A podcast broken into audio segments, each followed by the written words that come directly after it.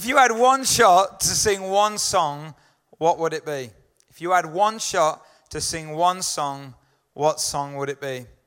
Why don't you turn to the person next to you, see what it would be, maybe share it. If you had, if you could sing one song, what would it be? Just talk to the person next to you for a moment.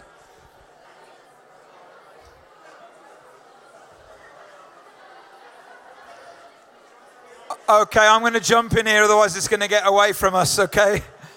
Anybody hear any interesting songs? Yeah, maybe we'll keep it to yourself. Yeah, okay. You know, for me, on a day like today, when, when you hear those stories, and Andy's so right. You know, we, we've agonized over this for a long time because we know that there's people that want to get baptized, but one of the big things that stop them is the fear of public speaking, which is a real thing for many people. We get that. Um, and so we said, okay, let's take that out the way and you don't have to tell your story anymore. So we thought this would be the first baptism we've ever done where, you, where, where, people don't tell their story, where we just baptize them. And so people signed up on the basis that they wouldn't have to tell their story. Then when they came to the prep, they said, we want to tell our story. But you know, when you hear these incredible stories, and, and honestly, the ones at the first service as well, all different, all unique, but all a story about what God has done in their lives. And for some people, you know, this is my story, where they were brought up in a church family and, uh, uh, and all of that. And so they've always been around church, and I have as well. But for other people, that's not their story at all. We've got lots of people in this church. And maybe not just here in the room, but maybe those of you who are listening and those of you who are watching, this is your story as well. And actually, they, they weren't brought up religious at all. You know, we had someone that's just gone through our Alpha course in Hagley who never ever has been to a church service in their life. People who were atheists, who don't believe in the existence of God, and yet God has interrupted their life. God has impacted their life. God has invaded their life. And they've got a story and they've got a song to sing. And I want to just to share with you a few things about what I think. You see, I think God has a song for every single one of us to sing. And I want to give you just a few ideas and pictures around this. I think God has a song for you to sing as well. As well as those guys that are getting baptized, those girls that are getting baptized today. God has a song for you to sing. And for me, it's a song of new beginnings. It's a song of new beginnings. And that's why baptism is such a, a, powerful picture because you go into the water and you come out of the water. And it's the idea that actually this is to signify a new beginning, a new season in your life. There was a businessman who told a story many years ago of a warehouse property he was selling. The building had been empty for months and needed repairs. Vandals had moved in and trashed the place, and rubbish was everywhere. And he showed a prospective buyer the property. He took pains to say that he'd replace the broken windows, he'd bring in a crew to correct the damage, and he'd clear out the rubbish. Forget about the repairs, the buyer said. When I buy this place, I'm going to build something completely different. I don't want the building, I want the site. And when you give your life to God, what you do is that you say, you give your life to God, and then He, on that foundation now that you have, that we've sung about, of His love, He builds something, a new beginning. And that's why baptism is so important. But you know, it's not just a song of new beginnings, it's also a song of forgiveness. One of the other images of baptism is about forgiveness. It's a cleansing, it's a washing away those things in our life that we're disappointed about, the things in our life that we've done or that have been done to us that maybe separate us from God. It's a song of forgiveness. You know, today is Palm Sunday. I mentioned it earlier on. It's the day in the church calendar when we celebrate and remember when Jesus rode into Jerusalem on a donkey and the crowd of people gathered. And this is what the Bible said in Matthew 21 a very large crowd spread their cloaks on the road, while others cut branches from the trees and spread them on the road. The crowds that went ahead of him and those that followed shouted, Hosanna to the Son of David. Blessed is he who comes in the name of the Lord. Hosanna in the highest heaven. And the word Hosanna in the original Hebrew language literally means Savior. That's the song they're singing. And in their minds, as, as, Jewish first century people, the Savior, the Messiah, would come and rescue them from their circumstances, which is the oppression under the Romans. But you know, Jesus hasn't come just to change us from our circumstances externally, He's come to do something much deeper than that, and that's internal work. And when you give your life to God, you have a song of forgiveness to know that you're cleansed, to know that you're clean, to know that whatever you've done in the past has been wiped clean is amazing. This is a really old reading.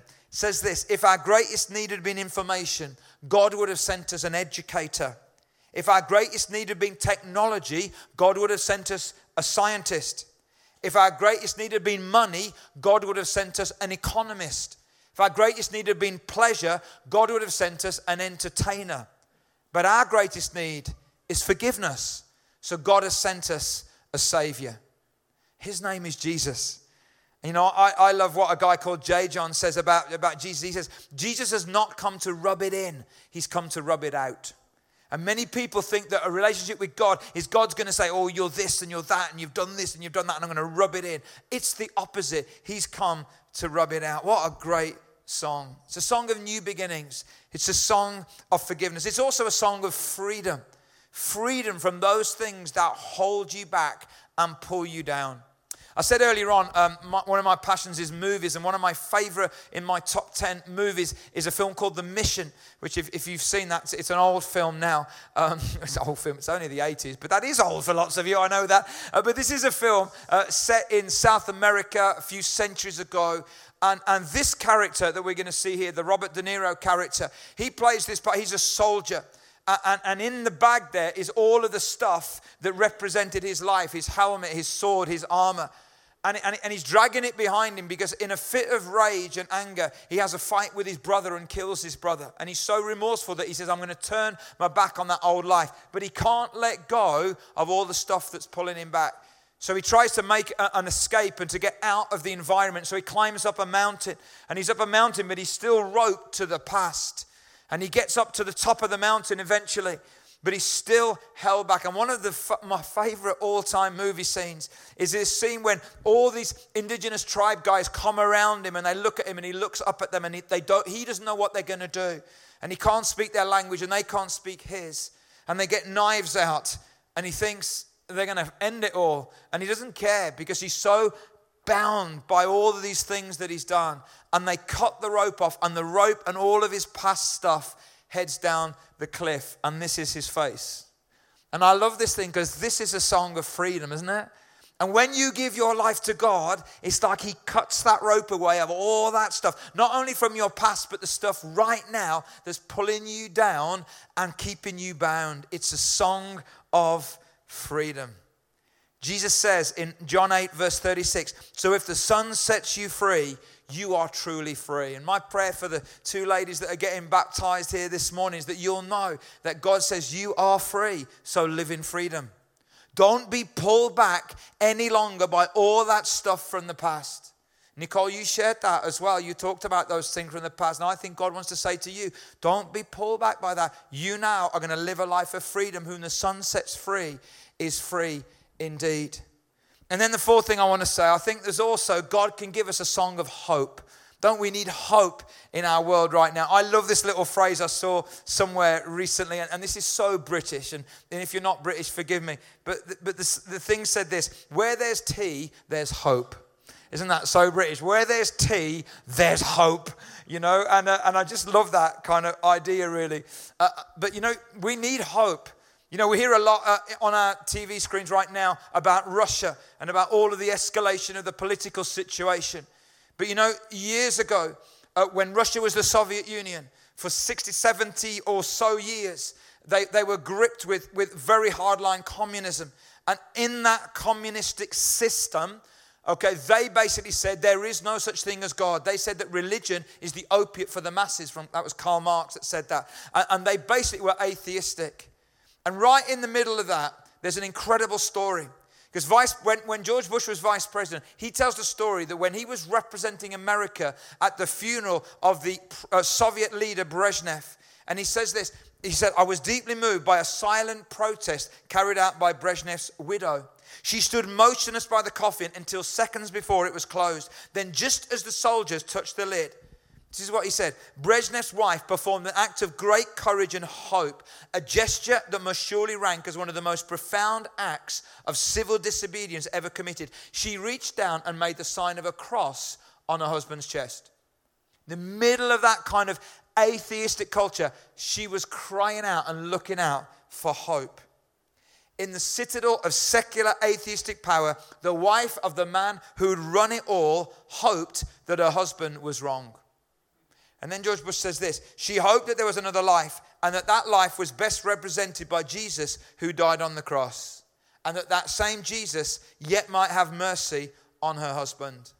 I want you to know today, you don't have to face that final moment with your fingers crossed. You can have a genuine, real hope, a song of hope when you put your hope and trust in Jesus. What an incredible song that would be. So, if you had one shot to sing one song what would it be?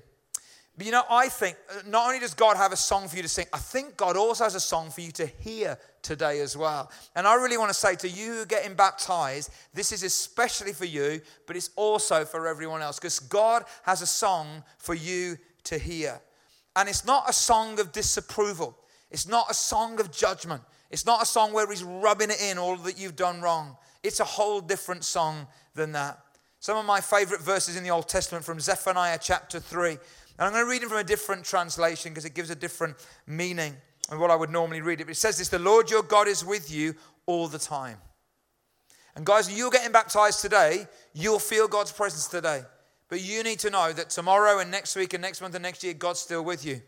You might not feel it today. Often, and uh, we all testify to this, when we get baptized, God feels so alive and so real often after baptism, we can lose that sense of God's reality. But God says, The song I sing over you is this I'm with you all the time.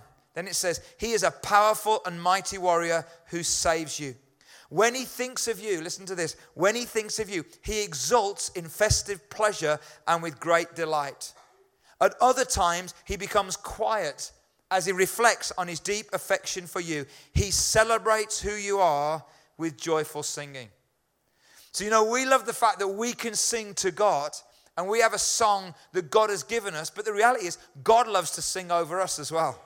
And God has a song that He wants to sing over us. It's a song where He takes delight in us. He doesn't love us because He has to, He loves us because He wants to. He also, the, the songs, the, the words say there, He quiets us with His love. He doesn't want us running around looking for love in all the wrong places. He quiets us down and then he rejoices over us with singing.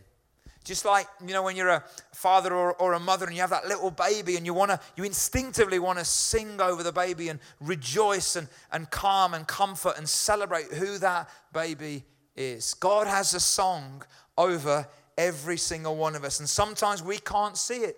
Or we can't hear it rather because of all those other songs that we hear in our head, those songs of disapproval, those songs of failed expectation and of disappointment, and oh, we really wanted a son, or you're not as good as your sister, and all that kind of stuff. And we can't hear the song that God has because of all those other things. But I want to say to you as we draw to a close, and in a moment, we are going to sing again before we baptize Jane and Nicole.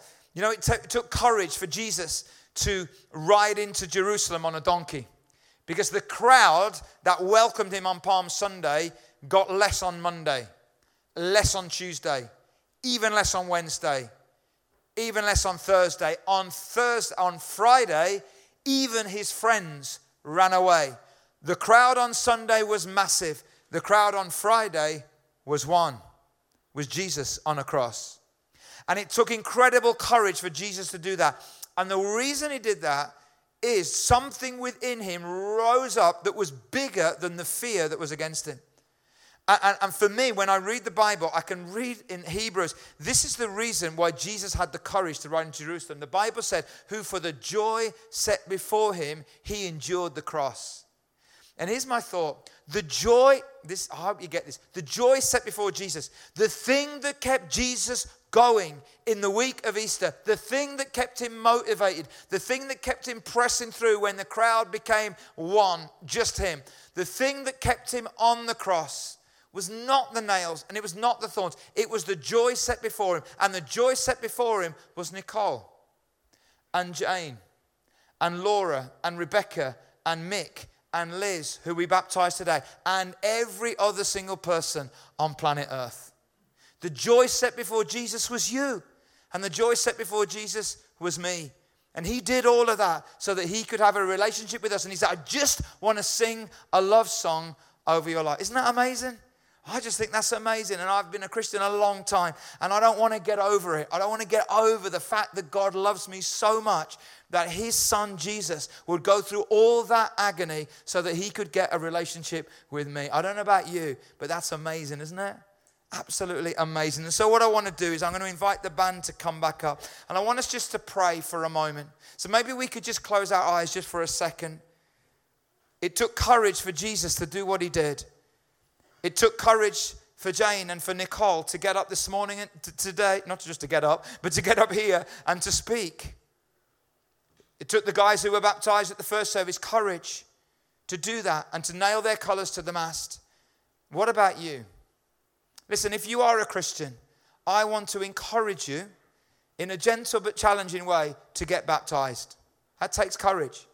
You are nailing your colors to the mast when you do that. It's a really, really important part of your life and of your discipleship. We've got one on July the 8th. There's a sign up sheet in the atrium. Do it today. Two ladies came to me at the end of the first service said, Oh, I think him, shall I, shall I? I said, Go sign up. They did. So it'll take courage for you to do that.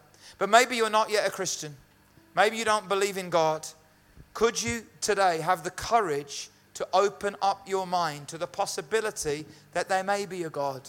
What could you do? You could come back. You could come back next Sunday, here, Easter Sunday. You could come back in April. You could talk to the person who bought you. It takes courage. Maybe you're not ready to say a big yes to God. Maybe you could say a little yes this morning. Let's pray. Father, thank you for this incredible incredible truth that you loved us so much that you sent your only son, Jesus. God, you've given us a song to sing, but also, Lord, you have a song that you sing over us. And God, we want to pray for Nicole and Jane who are about to get baptized, but Lord, we want to pray for every single one of us that we will hear your love song over us and that we will sing our love song back to you. We only had one shot to sing one song it's going to be about you. So, Lord, now as we sing and as we witness this incredible baptism this morning, God, fill us with praise, fill us with song, fill us with joy and courage, I pray, in Jesus' name. Amen. Amen. We're going to, I'm going to invite you to stand. We're going to take the sheet off the baptism tank and get ready uh, for the baptisms as well. So, why don't we stand and uh, we're going to sing. This is a great song. The, the line in this song said, I am no longer a slave to fear. I am a child of God. And so I want to say to you this morning, you are no longer whatever it is that you were before, you are a child of God. So you're no longer a slave to fear. You're no longer a slave to sin or to hopelessness. You are a child of God. And then Andy will come back and we'll baptize these two guys together.